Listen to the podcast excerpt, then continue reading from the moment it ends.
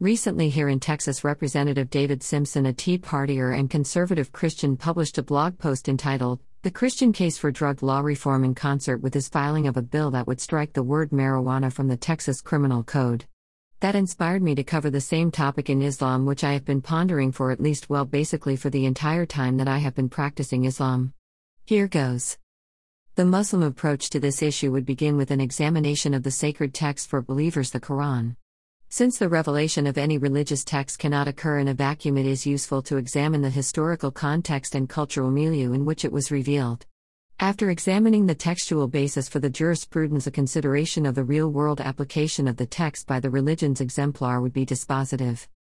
The spice trade began in the Middle East over 4,000 years ago and was initially facilitated mostly by camel caravans over land routes.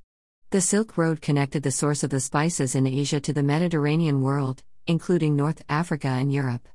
Who were the traders who controlled this industry? Arab merchants. Over 1,400 years ago, when the Quran was first revealed to the Prophet of Islam, Muhammad, peace be upon him, the spice trade in Arabia had been going on for almost 2,500 years. Muslims know that Muhammad's career before he became a prophet was that of a caravan trader. One of these trade routes comes from what is modern day Yemen, where it becomes the so called incense road that runs up through Mecca and Medina into modern day Egypt, Israel, Palestine, Lebanon, Iraq, Jordan, Turkey, and Syria. Even before he became a trader himself, Muhammad went on a caravan trip to Syria with his uncle when he was 12 years old. He was a caravan trader, with his wife as his boss, for at least 15 years before his prophethood. Muslims call this age before the advent of Islam the Age of Ignorance, and it was plagued with endless cycles of internecine tribal warfare sustained by blood feuds and ever escalating revenge. At a place known as Ukaz, a great annual fair used to be held with dancing girls, gaming tables, drunken orgies, poetic contests, and shows of prowess ending frequently in brawls and bloodshed. It could be fair to say that the people's misuse of alcohol was an enabler and contributor to the already poor social reality. Now to examine the text. There are five major verses in the Quran that deal with alcohol, and they can be examined in sequential order based upon the date on which they were revealed. The first verse is They question you about strong drink and games of chance. Say, in both is great abuse and usefulness for mankind, but the abusive side of them is greater than their usefulness. 2 to 219. This verse provides guidance and understanding rather than prescription and punishment. The second verse advises the followers of Islam not to perform their prayers when they are under the excessive influence of alcohol. The Quranic text is, O you who believe! Draw not near unto prayer when you are drunken, till you know that which you utter. 443. This appears on its face to be further useful advice in that when engaged in prayer, which is designed to effectuate a closer communication with and a deeper connection to God, that being drunk could inhibit or limit that process. The third verse correlates alcoholic drinks as an infamy of Satan's handiwork and advises to the believer that to succeed in life, it is recommended to avoid alcohol. The Quranic text is, O you who believe! Strong drink and games of chance and idols and divining arrows are only an infamy of Satan's handiwork.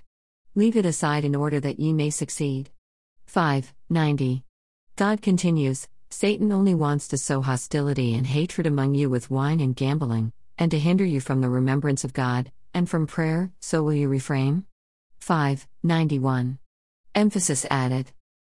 The fourth verse relates to food and drink in general, including alcohol, and assures the believers not to be too concerned about what specific substances they consume, as long as they do good work. The phrase good work has been emphasized repeatedly. The verse states, There shall be no sin unto those who believe and do good works for what they may have consumed.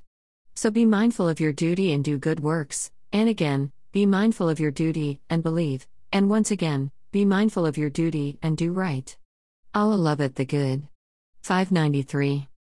The fifth verse mentions alcoholic drinks, but again there is no proscription or punishment.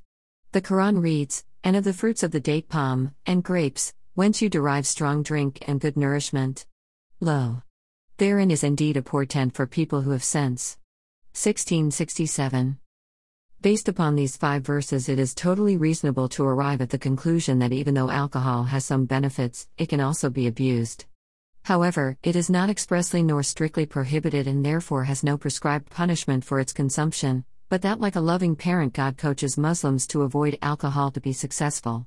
God asks if Muslims will refrain from alcohol consumption when he could have easily said you must refrain it otherwise there will be specific consequences and or punishment. It appears quite difficult to argue based upon the text on its face that alcohol is haram, unlawful. The argument against this position, of course, comes from the hadith or oral traditions of Islam, which claim that the above verses actually do expressly prohibit the consumption of alcohol, and that when the verses prohibiting alcohol were revealed to Muhammad, which specific verses that actually do the prohibiting are never identified, that he shared this prohibitive verse and everyone in Medina upon hearing this poured out any alcohol that they had in their possession. Taking this story at face value, a colorable argument can be made that Muhammad chose to lead by example and followed and applied to his community the verse to leave it, alcohol, aside in order that ye may succeed. However, this still does not make alcohol haram but instead makes it sunnah, which the imitation of the Prophet in his actions, to please God and live a good life, which is strongly encouraged but in no way required of an individual Muslim. So, left with the reality that alcohol became culturally disfavored in the nascent Muslim community of Medina without a specific Quranic textual prescription, what is the legal standing of other substances that are psychoactive? This pouring out the homemade hooch story, if taken at face value, actually sabotages the position that all inebriants are unlawful in Islam, which is claimed by many Muslims, especially today in our era of modern drug propaganda and the continuing pharmacratic inquisition. Muhammad had been a caravan trader for 25 years, and the caravan trade carrying spices through Mecca and Medina had been going on for at least 2,500 years prior. Unless one take the untenable position that none of these spices ever stayed in Mecca or Medina, why was there no order or example to throw out all the cannabis scent slash perfume slash essential oils that existed in Medina at the time or any other psychoactive substance for that matter? Where was the prophetic imperative that Muslims would no longer participate in any part of the spice trade that trafficked in psychoactive merchandise? Why were the frankincense and myrrh and other aromatic herbs and essential oils, which can all have psychoactive effects, not dumped in the streets as well? Some Muslims will argue that the Hadith provide the prescription on intoxicants otherwise not contained in the Quran. This is problematic because the Quran claims to be self validating and complete in its message and guidance. Why would God not explicitly and categorically prohibit alcohol and specifically address other inebriants after mentioning the subject at least five different times in His holy book? Because God wants us to use our free will and engage our critical thinking in its contextual application. So God chose the option not to overprescribe, but to underprescribe in this case. If only our doctors and politicians could take the same approach today with harmful drugs and laws, we would be far better off.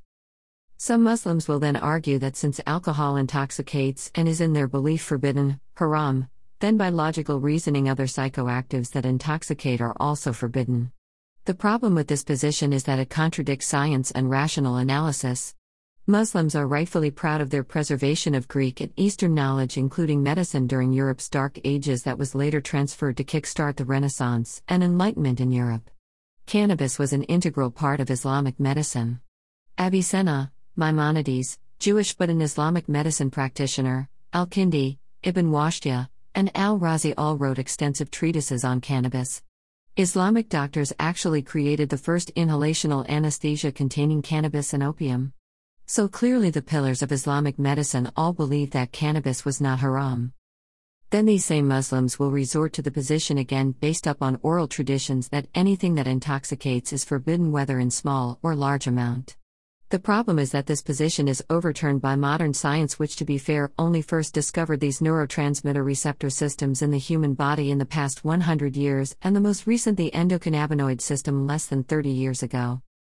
Humans, all vertebrates and some invertebrates have an endocannabinoid, endogenous cannabinoids meaning naturally produced by the body, system which is the largest receptor system in the body and its main purpose too is provide homeostasis by reducing the body's natural inflammation, overstimulus, overexcitation and stress slash anxiety response. There are phyto or plant-based cannabinoids in the cannabis plant which when consumed act at the same receptor sites as the endocannabinoids. These receptors are located in the central nervous system, including the brain and also other organs. Additionally, they are in the immune system and virtually all tissue in the body. Human breast milk is an abundant source of endocannabinoids that basically teaches a newborn child how to eat by stimulating the suckling process. So, a mother suckling her child is giving the baby the munchies, enhancing the already pleasurable experience of nursing and bonding with the mother. Sorry to disappoint as well, But while on the subject, mother's milk contains trace amounts of alcohol. Any sugar, like that found in milk, existing in our body will immediately begin to be converted to alcohol by the bacteria and yeast already living in and on the human biome as a byproduct of metabolism. The final nail in the coffin to the alcohol forbidden since it intoxicates, therefore, all psychoactives are forbidden position is a substance called DMT, N, and dimethyltryptamine. This substance is a Schedule 1 drug in the current regulatory scheme in the U.S., which means that according to the authority of the U.S. government, DMT is addictive without any medical value. DMT is found, amongst many other preparations, in the psychoactive healing brew ayahuasca from the Amazon basin used for thousands of years by New World shamans. The problem is that DMT is also a naturally occurring neurotransmitter in the human brain produced by the pineal gland or so called third eye. This means that every single human being in the United States is guilty of drug possession and creates the insane cognitive dissonance that exogenous, produced outside the body, DMT, including the over hundreds of plant species, acacias especially, all mammals, some fungi, and many other creatures that contain DMT is illegal, but endogenous DMT, produced inside the body, think endorphins, endogenous morphines, is legal? From the Islamic perspective, DMT definitely inebriates, but how can nature be made haram when we are part of nature and our own bodies are making these substance and God created all of nature? One of Islam's reasons for success has been its flexibility in usage and application, much like open source software in modern parlance. This means it has sufficient guidance for humans to be good, without excessive proscription to make us robots or computers simply compiling the divine source code. This allows Muslims to apply its universal principles across various times, cultures, and geographies and still be useful and beneficial. This is why throughout Islamic history you have the overwhelmingly non and legalized consumption of betel nut, kratom, tobacco, khat, coffee, opium, tea, and nutmeg, which are all clearly psychoactive. The final irony of the fundamentalist view is that what intoxicates is somehow not expanded to cover pharmaceuticals. We end up with a nature that intoxicates and is already inside you that is forbidden, but pills that can kill are perfectly legitimate.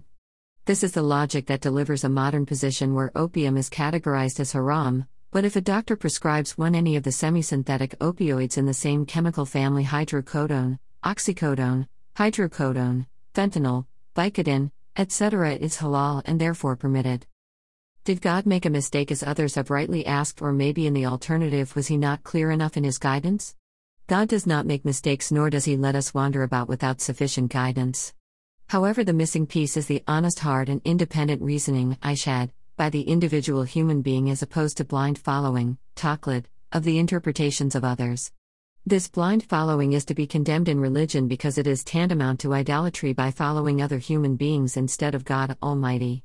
In the Quran, this was the excuse used by those who would justify their actions and beliefs by saying that they are just doing and believing what those who came before them did. To those who blindly follow others and just parrot their propaganda, I say, who is worse than he who invents a lie against God without legitimate proof to support his positon? Are you not prohibiting things God has not? In Surah 55 11 14, I have provided the fourth mentioned plant with various English translations. God provided the earth where, therein are fruits, date palms producing sheathed fruit stalks, enclosing dates, and grain having husks, and scented plants, scented herbs, sweet smelling plants, fragrance, sweet scented plants, aromatic herbs, fragrant herbs.